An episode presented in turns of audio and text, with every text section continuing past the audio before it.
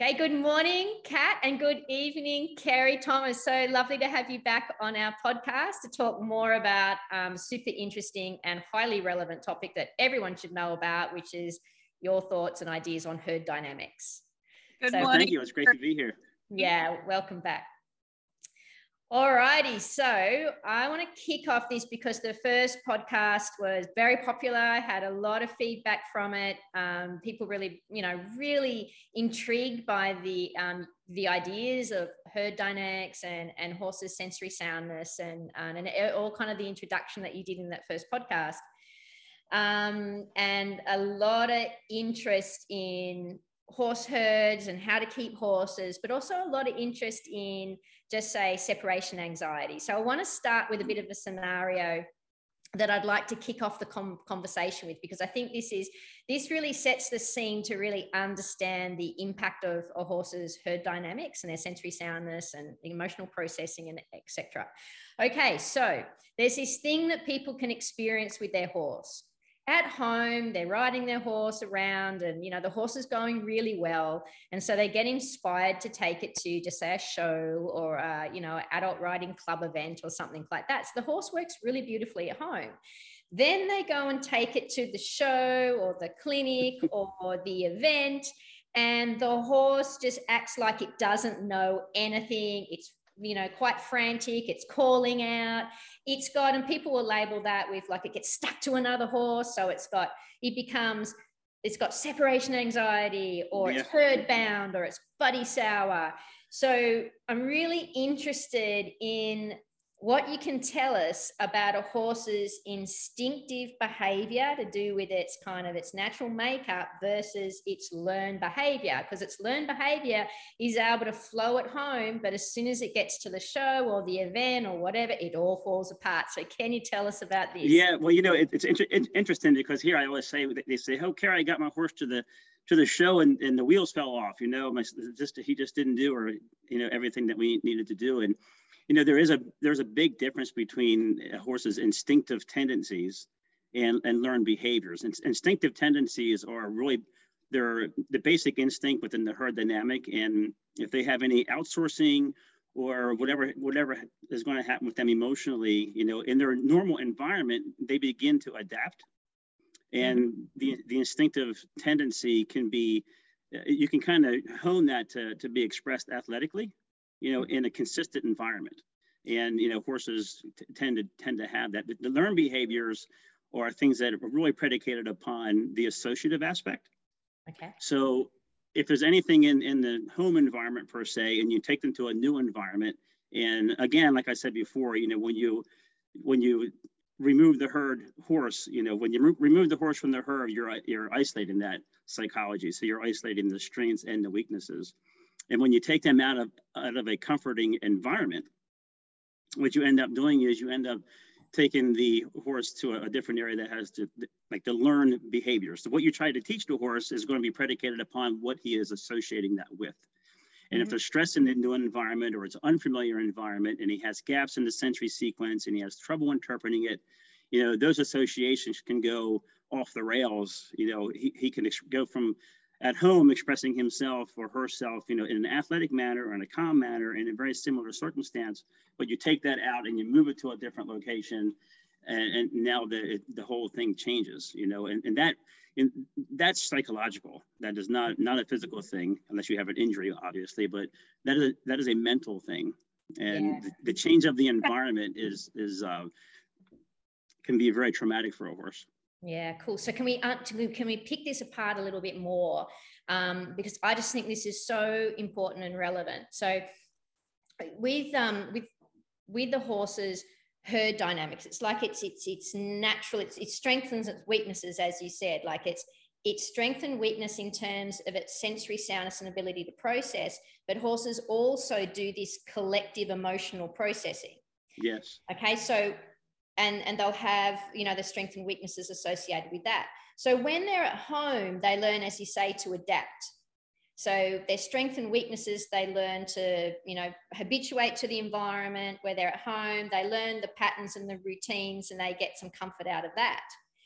Um, but then so they learn to kind of the, the they learn to function within that environment and right. i wanted to interject. Their, their learned behaviors are based on that environment yes. you know? Yeah. but but but they're flowing through the the inherent tendencies okay? So those inherent tendencies are how they're responding to that. And in in a comfortable environment in a, in a in a similar situation where they have the same you know fence the same other horses the same saddle the same everything is is pretty much you know uh, every day you know the same song.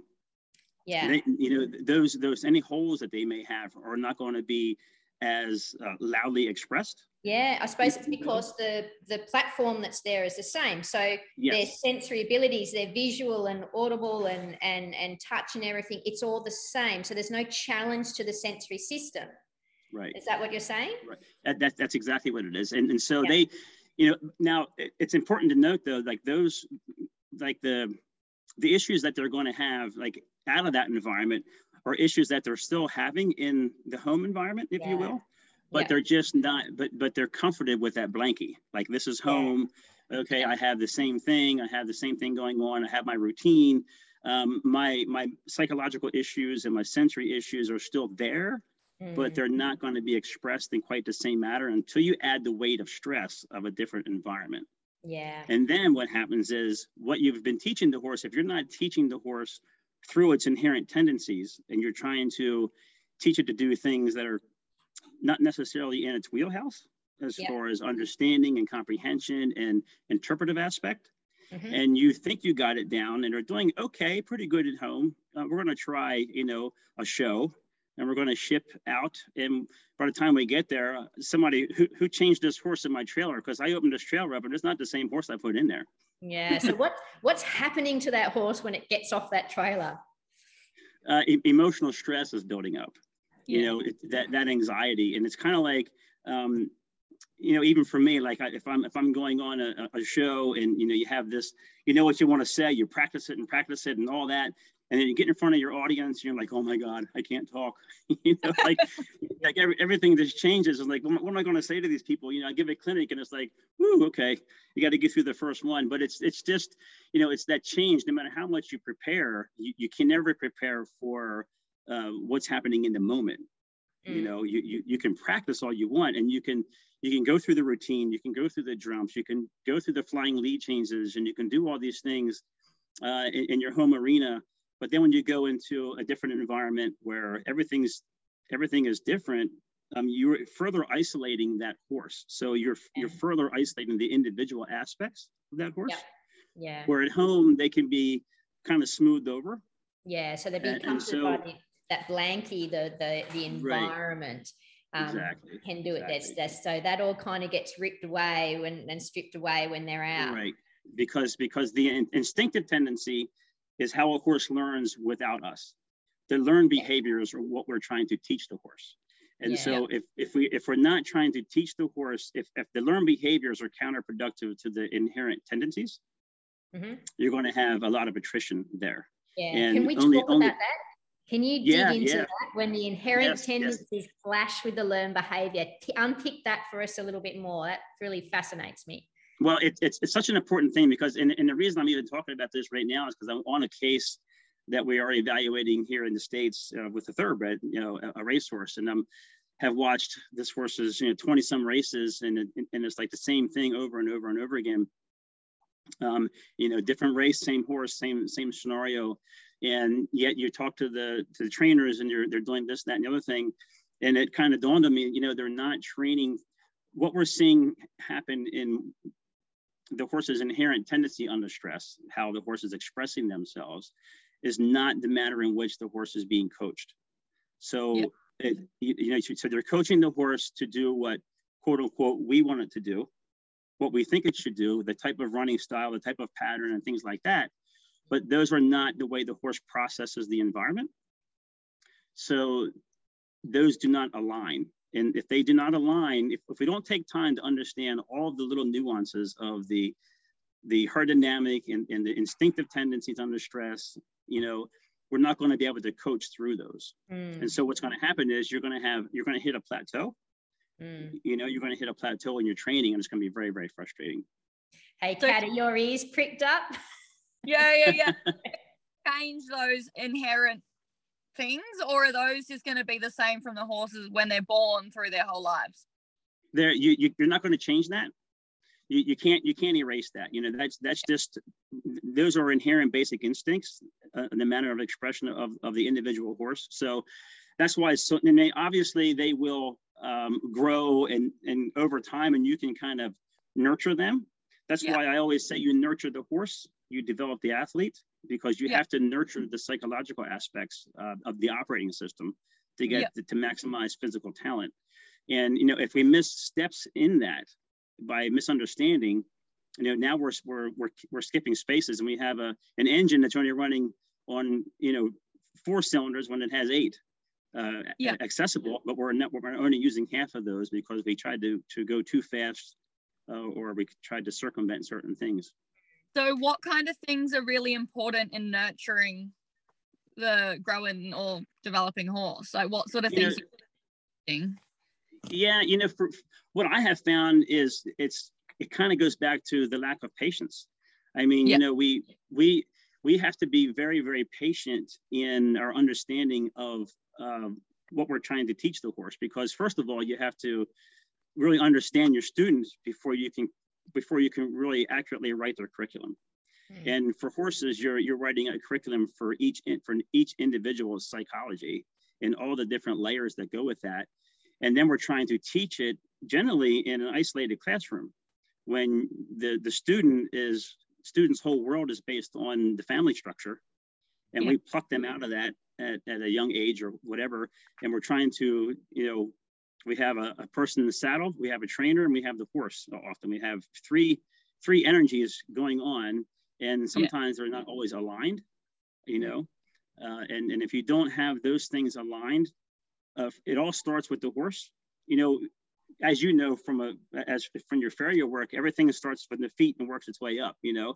and from from a from a psychological standpoint, you know, from a, an operating system standpoint, it starts between the ears and works its way down. Uh, yeah. You know, so I always tell people when I'm giving a clinic or, or coaching them with from riding with fluency, it is your mind through the horse's body. Yeah, that that's the flow that needs to happen. You know.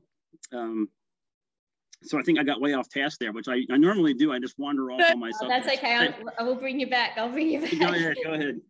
okay. You. So can you give? Oh, sorry, Kat. Sorry, Kat. Repeat that. I said I have a quick question. Can we just go over? You mentioned out, outsourcing before. Can you remind us what that is?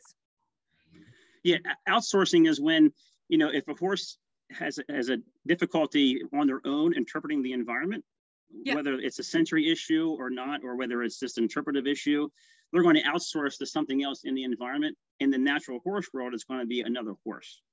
Yeah. And and if if we if the horse is not in uh, a herd dynamic environment that's suitable to them, they can be with other horses, but they could each have the same issues going on. So guess what? Now we now everybody's trying to outsource, and there's all kinds of chaos going on because we have three horses and, and, all three are trying to outsource to each other and they're like i don't know the answer. Do you know the answer? I don't know the answer. Do you know the answer? So they they end up just going in circles you know? So that's that that's the outsourcing is is when they yeah. go outside of themselves to understand their environment yeah, yeah. can i ask you because i my theory is is that you can get them to outsource to you to yes to yes so, you, you you can yeah, that's why when, you know, if someone's got really bad anxiety and they've lost mm-hmm. their confidence, how they really feed the horse, but I can go hang on to it. I can just take yeah. a lead rope or whatever and it instantly just goes like it just. As long as I can get its attention and get it to focus on me, it'll. And, and, and that, can, that can be a challenge sometimes, but yes. Yeah. Yes. Yeah. All right, I got a question. I'm going to bring you back to this clash when you got a clash between this horse's in inherent tendencies versus the way it's being coached. So can you give me an example of where there might be like a practical example of what a clash might look like? Um, geez, there's, yeah, there's, there's several different ways. I guess, I guess I would give you an interesting example with, uh, uh, one of my cases was a for show jumping. Yep. So here in the States, there's a, a big show jumping event uh, at Devon Horse Show. You may have may or may not have heard yeah, Devon Horse Show here in the States. Devon's a, is a big deal. I had a client um, going to Devon and long story short, you know, the, the horse was having a, a difficult time interpreting a jump, interpreting jumps at a certain speed, and we they didn't know that was it was it was the speed that, that was, but the, the inherent tendency was that the horse needed to have enough time to as it changed heights. Okay, so they were trying to it, it would want to slow itself down just by nature to interpret what was going on. And then it would kind of rabbit hop over the jump. Well, that's not going to work. you know, you know, on a walk up and then rabbit jump over, you know, and then, and then lollygag around because the clock is ticking. So they were they were trying to uh, well the horse could do the jump very easily, but it just didn't do it in the time frame that was necessary to to compete. Okay. So they were like, well, the horse can do it. We're going to have to speed this. You've got to speed these beats up. You got to get around this. You know, the clock is ticking. We got to get over this jump, get to the next jump, and so on and so forth. But during that course of that time, it was not, it was a, the natural tendency was the horse needed to slow in between yeah, to okay. go through it properly. And the humans wanted to teach it to go faster. Yeah. Okay. So what would happen okay. is that sometimes he would do it, but there would be anxiety building up. Yeah. In between in between the jumps. So yeah. you would think so you're teaching the horse, you know, to go over the jump in time make the turn, go over the next jump. But while that was going on, they were not being fully processed. Yeah. So his natural tendency took over, and he was like, "No, I'm going to refuse this next jump until I get my yeah. wits about me." Okay. So what we had to do was we had to we had to kind of trick the psychology. Yeah. And one of the things I did was was I had the horse uh, approach the jump and, and decelerate and not and not do the jump. Yeah. Okay. So I kept I kept changing the speeds of the psychological interpretation until I got the psychological interpretation to match the desired pace uh, for the for the actual event. So yeah, that's, that's interesting. So wouldn't someone would go, oh, but you're letting the horse pull out of the jump or or something like that? Like if you're allowing it slow, then it didn't have to jump, or would you just turn away from it or something like that? yeah, no. Well, we we I, I would I would have the horse. I wanted to make sure the horse didn't shy away from the jump, didn't didn't turn, yeah. didn't throw the rider, didn't go yeah. left or right, didn't you know? I didn't want the horse to refuse. Um, ah, so you just stopped it. Yeah. Right. So so in, in order to keep it in order to keep it in, in an athletic format, in order to keep control of the environment, we just changed what was what was being asked. So instead of trying to approach the jump and the horse finally get fed up and, and refuse, uh, you know, go to the left, go to the right, or throw throw the rider off. Mm. You know, and then you have a rider with anxiety. Am I going to get thrown? Am I not going to get thrown? When am I going to get thrown? Because I know I'm going to get thrown. You know, you have all these emotions going yeah. into it. So instead of we, we, you find a happy medium mm. with the instinctive tendency. Yeah. And then the learned behavior. So we wanted to teach the horse that uh, how to interpret it faster on it on his own terms. Yeah. And it took a little bit more time but mm-hmm. once we got over that hump, then then the instinctive tendency and the learned behavior began to mesh, and yeah. she went on and got third place. Oh, that's awesome. So did it look like this? So you just allowed the horse to slow down, come to a stop in front of the jump, just and asked it to hold. And then after yeah, of course it got you just kept training and training that horse looking towards that jump, looking towards that jump, looking towards that jump. Yes. And then yes. over it. Is that and how then over it? And, and what I what I did was I wanted I wanted to create the I wanted to basically trick the psychology because he began to anticipate this is what you're going to ask me to do, and I'm not going to want to do it.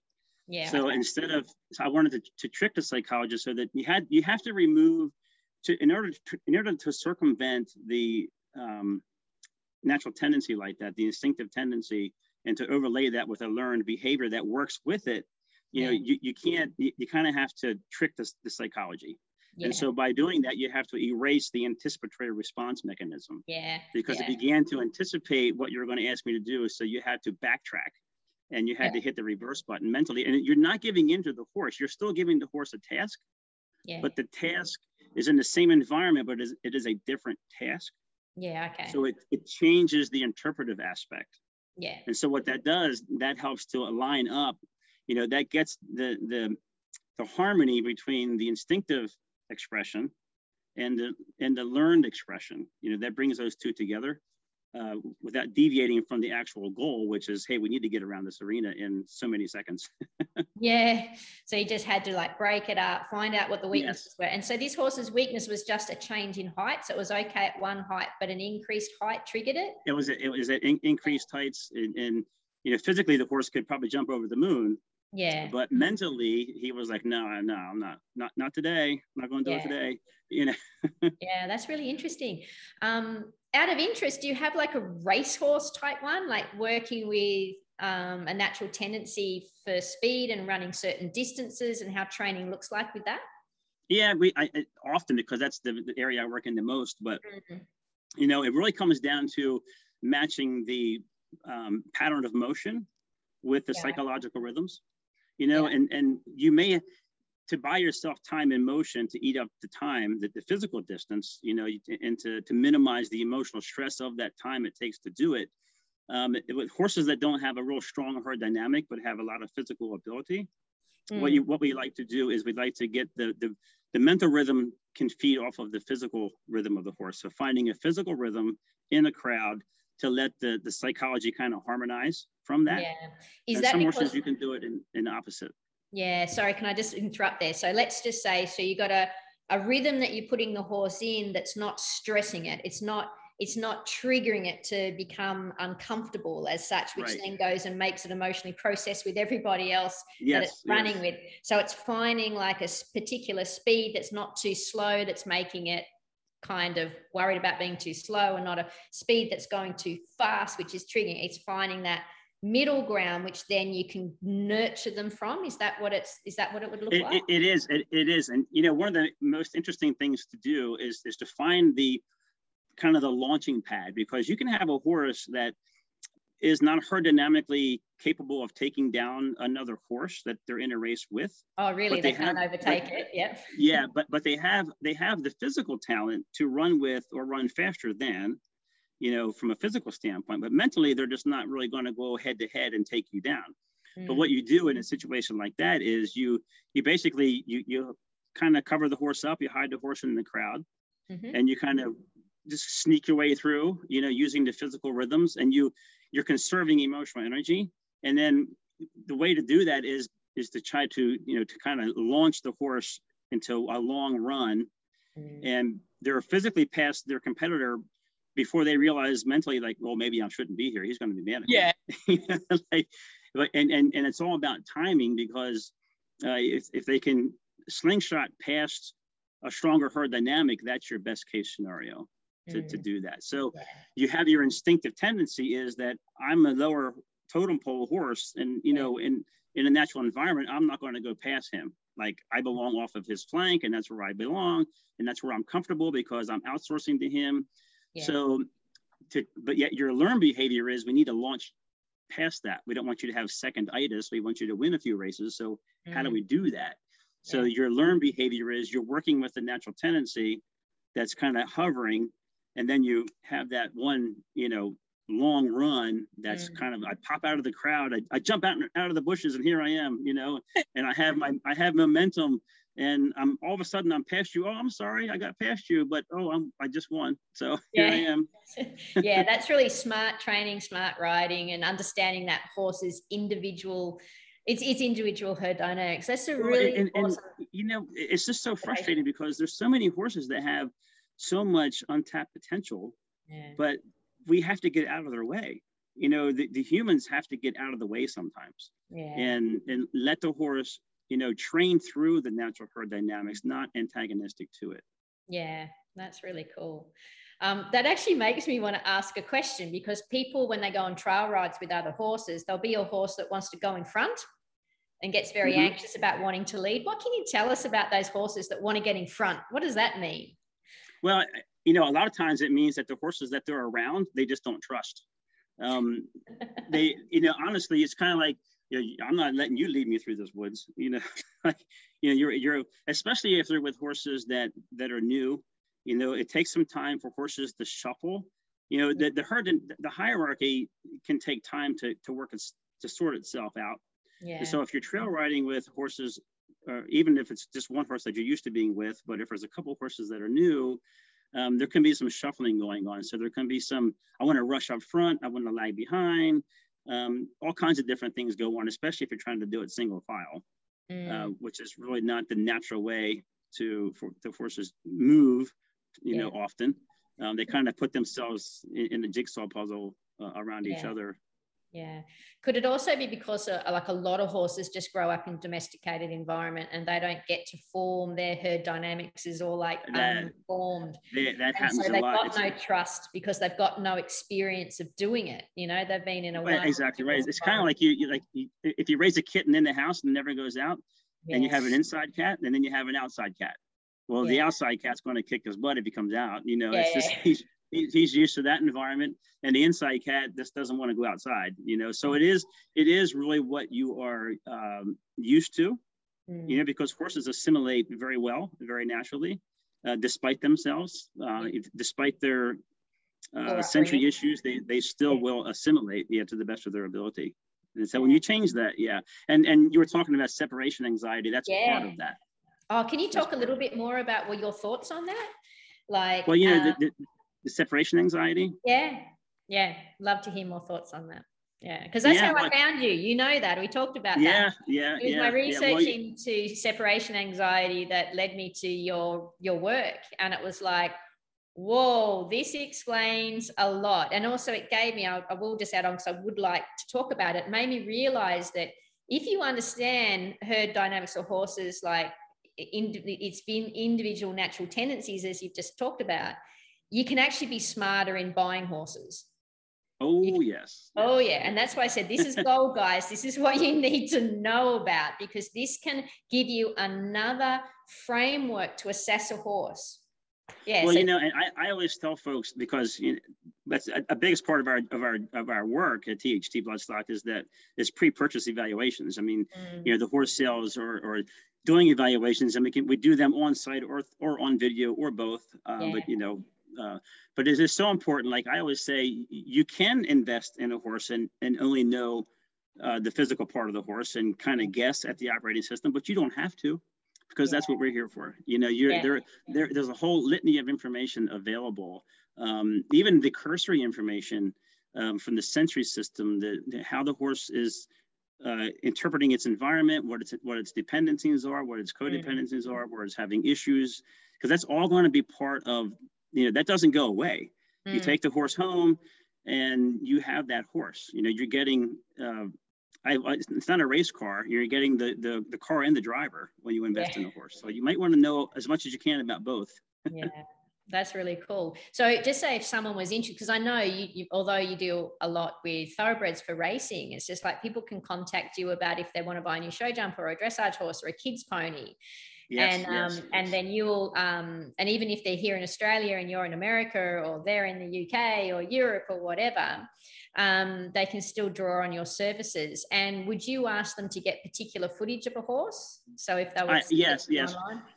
yeah, you know we we've we've come a long way with video, you know, the last several years and, and how we utilize video and the information that we get. So video is is very, very um, useful we yeah. can get a lot of a lot of information through video. Uh, uh, I would say 80%, 85% of, of really key information we can get just through video, yeah. which is very valuable when you're making you know an, an, investment. Because even if you get a free horse, horses aren't free. so yeah. you know there's a there's a lot there's a lot at, there's a lot there, and it's really um, yeah we would give uh, some thoughts on what types of footage we'd like to have mm. as far as the, depending on the the goals of, that you have for the horse, yeah. the age of the horse, things like that.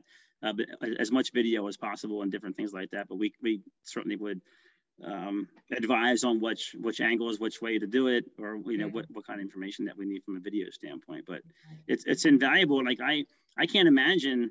Uh, I know I'm you know obviously I'm uh, sp- speaking from my point of view, but I can't imagine why you would why you would spend you know thousands of dollars or, or more uh, on on an on a horse and only get the uh, a, a, part of the information it doesn't make any sense to me. Yeah. Yeah.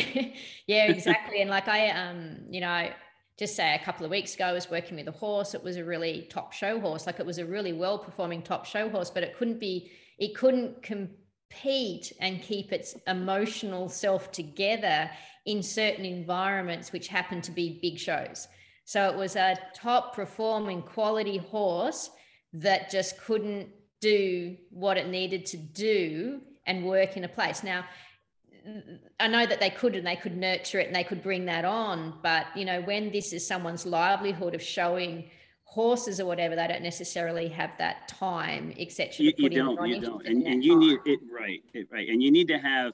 It, depending on what your goals are and where you are, you know what you're looking to to uh, purchase and what kind of partnership you'd like to have with your horse. That that certainly plays into the evaluation mm-hmm. process. And and to that point, I, I, wanted to mention, you know, um, I'm going to actually talk about this in one of my upcoming uh, YouTube shows. I have mm-hmm. it listed, but I'll, we'll talk about it here uh, ahead of that you know, when a training a horse is the, the physical training part of the horse, excuse me, is really run through the group herd dynamic of the horse. And the there's the group herd dynamic and there's the individual herd dynamic.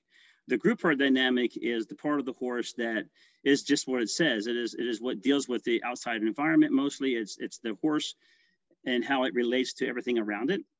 And yeah. it's interpreted interpret it's, it's more of a, a kind of an environmental type of thing, yeah. if you will and then the individual, the individual herd dynamic is the competitive aspect of the horse, the focus part of the horse, and how it handles stress under competition. So when we're when we're physically training a horse, whether it's in thoroughbred racing or in flat racing or you know for dressage or whatever the case may be, eventing, okay, we are really coaching and training the horse through the group herd dynamic mm. because of the environment and you know everything that goes in with that. What we're not doing is we're not mentally preparing the horse for the individual herd dynamic challenges and demands that a competition will draw from. Yeah. And so therefore we're physically you know training the horse we're physically developing the horse and yet we're not necessarily challenging the psych the psychology of the horse. Yeah. And so that's a big problem because now it's like like on a racetrack. Hey, the horse looks great in the morning. It goes out in the afternoon for the races, and it looks like, uh, you know, yeah. it just doesn't want to run. Mm-hmm. It's like, what is this? That's because in the morning you're running, you're training through the GHD. In the afternoon, the competitions run through the IHD, and you have not nurtured that part of the horse. And you, it's it's the same thing. high level competition. Oh, the herd dynamics. Um, yeah. That the herd, the natural herd dynamic, the group dynamic the group yeah. herd dynamics. Yeah. And you so just, what, yeah. Sorry, you just used an acronym for the group herd dynamics. Yeah, GHD, IHD. Yeah, yeah. I'm sorry. no, no, I have my, I have my own language. Something. After, after 20 years, I have my own language, Kat. yeah. Good. I'm learning it slowly. Yeah, yeah. But but so what we do is, and, and I do for a lot in their clinics is we want to do mental stimulus programs that mm-hmm. engage the IHD part of the horse. Mm. And you need to incorporate that into your physical training programs because if you don't, you're just doing part of the horse. So then, you know, this leads itself into uh, even more loud expressions of, of, of separation anxiety mm. because now the group herd dynamic was functional. You change the environment and you're asking the IHD to take more control. Yeah. Well, now it's becoming more of an individual. So now they're now the separation from the GHD. So what's happening is the, the horse is generally separating himself or herself from themselves, from the separate okay. from the different dynamic. So their their world is harmonized through the GHD, through the group herd dynamic in their normal environment. Mm-hmm. And when you remove that, they have to find harmony through the individual herd yeah. dynamic aspect. Yeah. And a lot of horses have a very, very difficult time doing it. So separation anxiety is really based upon uh, many different factors, but it really is rooted in the individual psychology because it goes from where I was comfortable to where I'm not comfortable. Yeah. You know, and and that can be in the same environment because I'll give you an example. You can you can have um, be with a couple of friends that you're comfortable with yeah. Okay. In, in your home or in your backyard or whatever, you're having a picnic mm-hmm. and someone shows up that brings anxiety, that throws a monkey wrench into the harmony of, of the environment. Mm-hmm. And it changes everything. You mm-hmm. know, even though you're home or and you're in a comfort zone, you can still have um, a little bit of detachment from your harmony where you just don't feel quite right because you know what's this person going to say what are they going to do you know yeah. they're, they're coming in with a whole different vibe um, so that is another form of separation anxiety because it's it's a separation from comfort is what it really is. Yeah, that's really interesting. Yeah. Hey, I have to ask you, Kat, is this making you go, Roger, Roger? So Kat's horse, Roger, oh. what have you found out in this chat so far about Roger? Well, I'm like, well, what can I, how can we teach horses for their individual herd dynamics? Like, how can we like improve on those and stretch those? Like, what kind of exercises do you do? So for the individual, uh, the IHD to, to, to really work and nurture that, um, like like you're talking about maybe in an in an arena or something like that, Yeah. you know. Yeah. Yeah. So so if you're in in a ring or in an arena, I like to use uh, target focus points. Yeah. And, and mental eh, mental interpretive challenges. So challenges that make the horse stay focused on individual targets, but maybe in sequence. You know, laying over rails, but it's it's not just the the stimulus; it's the speed at which the horse is being asked to interpret it. You don't want the horse to to be operating at a speed that allows their mind to go aloof, to go to dip Mm. back into the GHD. You want to, you want to really hone and chisel the, the focus onto a point, and then when you're able to do that, you want to introduce another point and another point and another point of interest that keeps the horse focused. So really, it's about extending the time of focus Yeah. Yeah. it's not really about you know it's the, the, the distance is is what it is and for racehorses for example but it the physical distance can be extended if the psychological time of focus is extended Yeah. you know so how so holding the horse's focus for a long period of time without creating anxiety on Yeah. something that he is able to that if gives something that roger can interpret properly and then give him another thing to interpret properly and then change the speeds and that Yeah. will help nurture that that will help nurture Yeah, that okay. I So think for that's me, my- started. yeah, yeah. For me, my problem would be finding things that he could interpret that he doesn't run away from. Because he, like, if I introduce new things, he would shy at them and spook at them. So he's really sensitive to changes, minute changes in his environment. Like there can be a barrel that's just been put out in the, Mhm. or someone working on a telegraph pole down the road, and Roger's very aw- instantly that? aware of that. Yeah, yeah yeah, he's and hy- so that just so he's hypersensitive yeah, very hypersensitive, easily triggered. But Kat, you found out. So Kat's found, I think the and, and Roger's been going. He's really quite transformed with a number of things that Kat's done. Um, but one of it is he thrives on regular work. hmm Yeah, so he likes that he likes that- that continuity yeah, Yeah, yeah. yeah. So Kat went through. I think you probably not at the moment because he's been very busy with his studies and everything. But you write it every actually- day. Got someone else keeping him in work for me at the moment, so that's very handy. it, it is it is yeah well you know if if I, if I have a chance to get over there and, and to work with work with you and roger one-on-one we would uh, put together a, a mental stimulus obstacle course for him Mm, Yeah. uh, and uh, based upon the, the the evaluation we would do it do it, we, we would map his sensory system because that's part of the one of the services that we have is sensory mapping of the Yeah. horse Yeah. so we would sensory map the horse and then we would build a program fitted to his psychological aspects that we could work to extend that focus and kind of minimize we're not you, you like it's it's it's folly to think that you can erase those things mm, but Yeah, we, yeah. want, we, we want to assuage the the uh, impact we want to soften the blow if you will mm. and then kind of minimize as much as possible the uh, the effect of how long it takes him off task because he probably you probably find i would have to guess that he has to refocus and re-engage if he's interrupted like that uh, he has to finally if he gets off task he has to refocus and dial back in to get back on task uh, Yeah. and that can be very so that, that that is a psychological interruption that creates a physical disruption Mm. so Okay. th- what you're seeing is the physical disruptions you're seeing are frustrating, but it's preceded long before that with the, with the psychological interruption. And Yeah. that is coming from interpreting the environment. And that is coming from the speed of interpretation. There's a lot of layers to that. Mm. Yeah. So what I what I would do, would- first thing I would do is I would identify the rate of of a sensory interpretation, the psychosensory, yeah. to identify how fast he's actually interpreting the environment So and then we could we could build upon that Yeah, sorry, Kerry. Can can you give us an example of um, just an example of how you would test that or assess that? So, what would you challenge him with? What would you well i challenge? mean him? It, it, it's kind of case by case you know yeah, but um, I, I would find i would go through the i would go around the horse and do my assessment and have the horse walk and i would do the, the things that we do on the basic cursory testing yeah, uh, without putting stress i do it I start off with the horse standing still, so I don't want him to be moving to add the added stress of physical motion. And then I'm the only one moving around the horse. You know, we kind of go from there. um, one of the ways I test that is a, a, horse walking towards me. If you've ever seen any of my pictures or videos or whatever, yeah. I'm, I'm, usually yeah. down on one knee.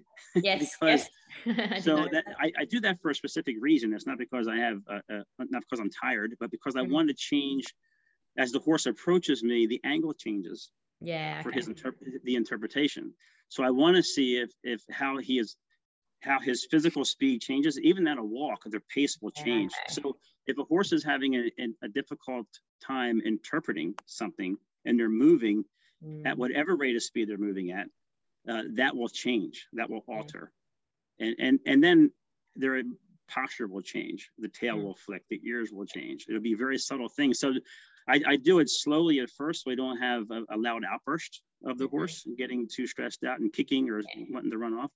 Yeah.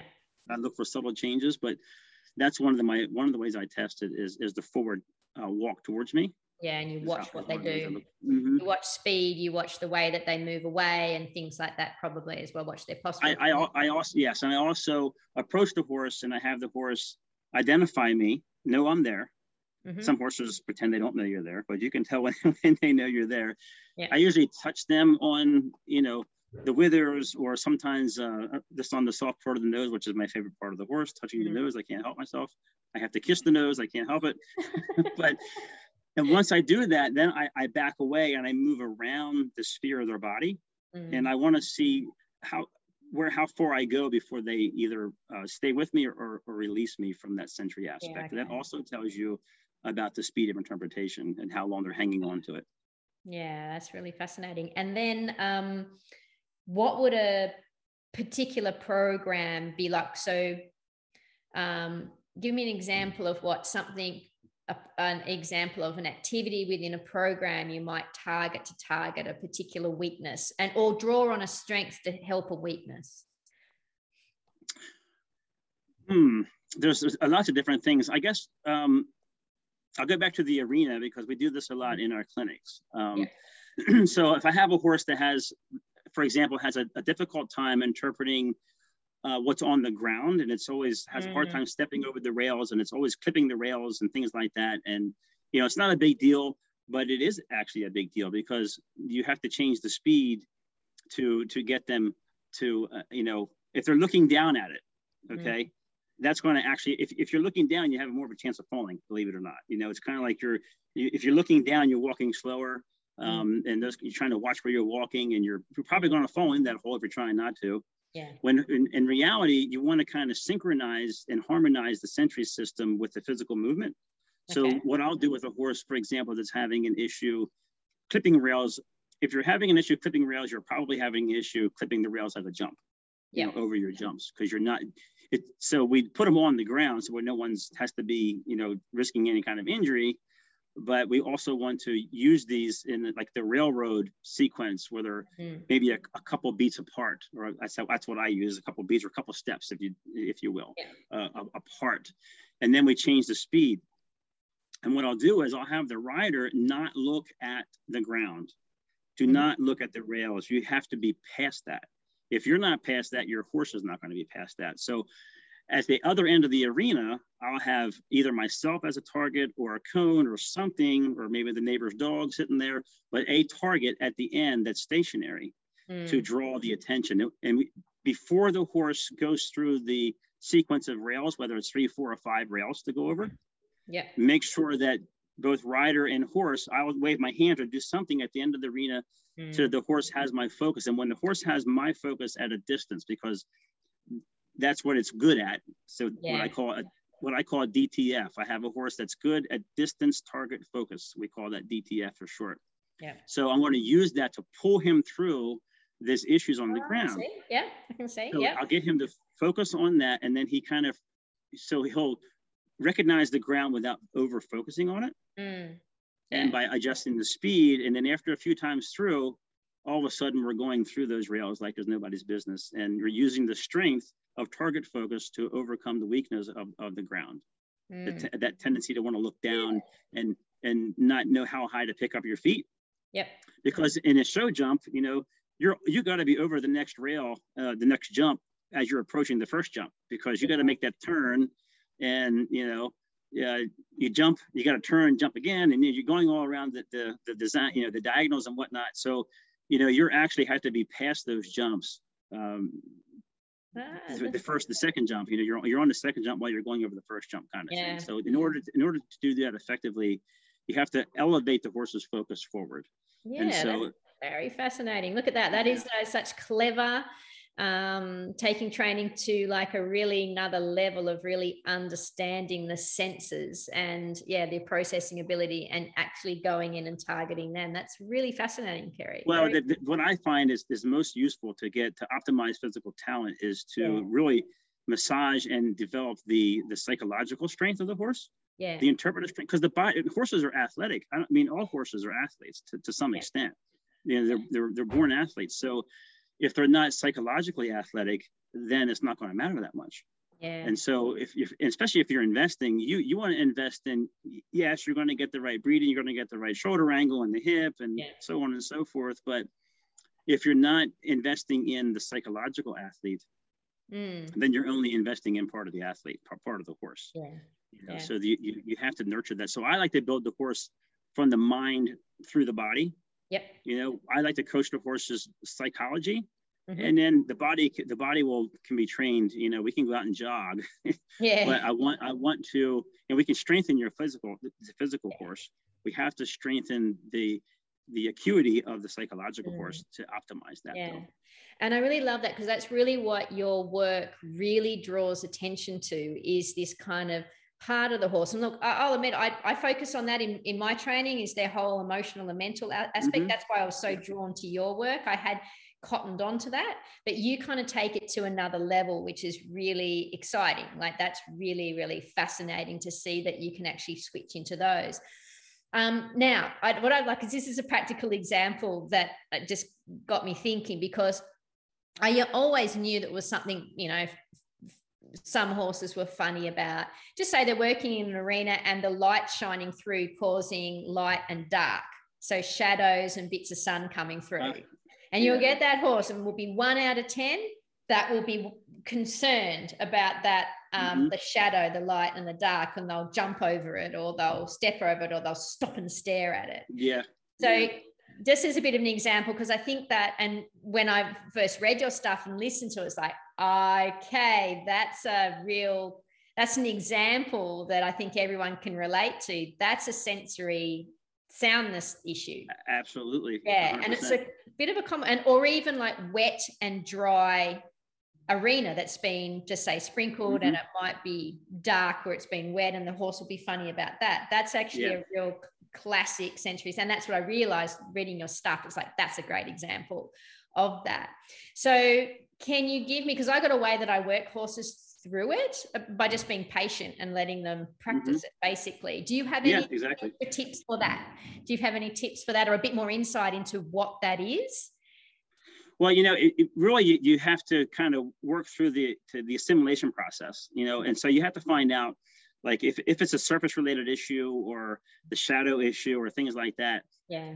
um, it really does take patience and, and, and your approach is, is, is very accurate because it takes patience you have to you have to kind of layer it through the associative aspect Yeah. so you can you can kind of you, to try to go run through that fence headlong is, is going to just cause problems so you have to Yeah. kind of go around that fence if you will that barrier that psychological barrier but not dramatically so Yeah. you can I, I use i like to use associative stimulus Yep. so uh, to create a a positive through that, like you know, some kind of a positive um, Yeah. comfort zone. I Yeah. always offer the horse a, a, comfort escape zone. So Okay. Can you give us an a manner of example? Can you give us an example?